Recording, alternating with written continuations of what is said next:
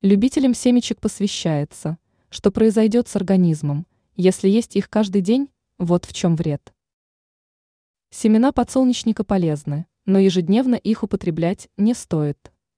Рассказываем, что произойдет с организмом, если есть семечки каждый день. Почему не стоит есть семечки каждый день? Во-первых, ежедневное употребление семечек негативно сказывается на состоянии зубной эмали. Во-вторых, этот продукт может вызывать изжогу и другие проблемы с ЖКТ.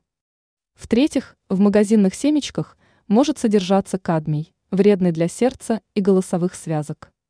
Кроме того, этот токсичный металл повреждает костную ткань и почки. Ранее врачи рассказали, в какое время надо завтракать и ужинать.